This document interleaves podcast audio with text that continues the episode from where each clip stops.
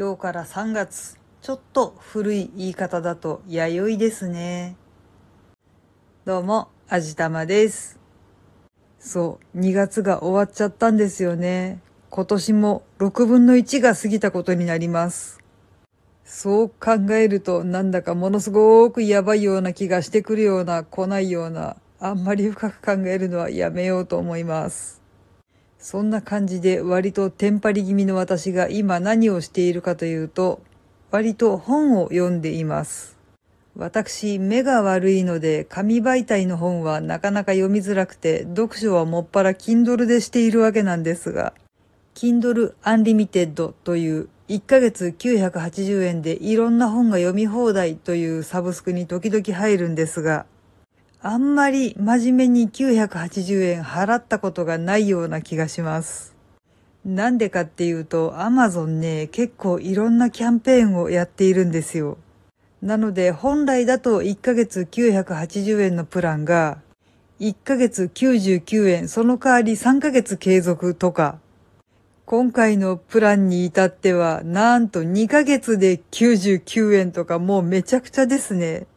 まあ、そういう時を見計らって、Kindle Unlimited を利用するので、かなりお得に読書ができます。いろんなジャンルの中から結構な数の本が読めてとても重宝なんですけど、5冊分しかダウンロードできないんですよね。まあ、それを読み終わって利用終了にしてしまえば、また新たに5冊ダウンロードできるようになるわけなんですが、なんだろう、図書館で本を借りてくるっていうのと同じ感覚でしょうか？まあでもこの場合、借りるのも返すのもワンクリックっていうのが、電子書籍のいいところなのかもしれないなぁとは思ってるんですけど、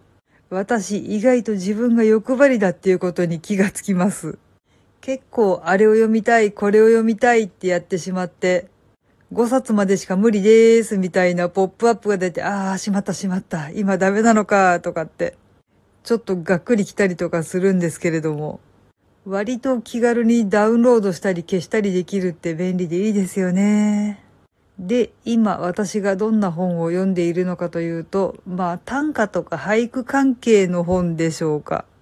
今朝ドラでその辺の話とかも出てくるので、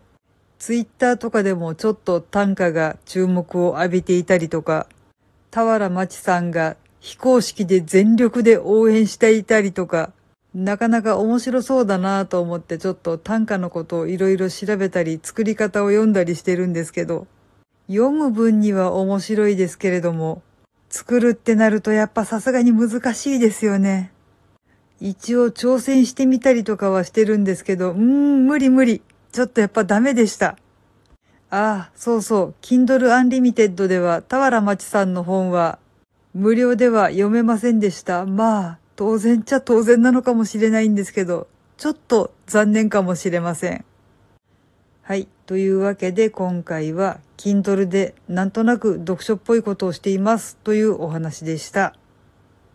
この番組は卵と人生の味付けに日々奮闘中の味玉のひねもす語りでお送りいたしました。それではまた次回お会いいたしましょう。バイバーイ。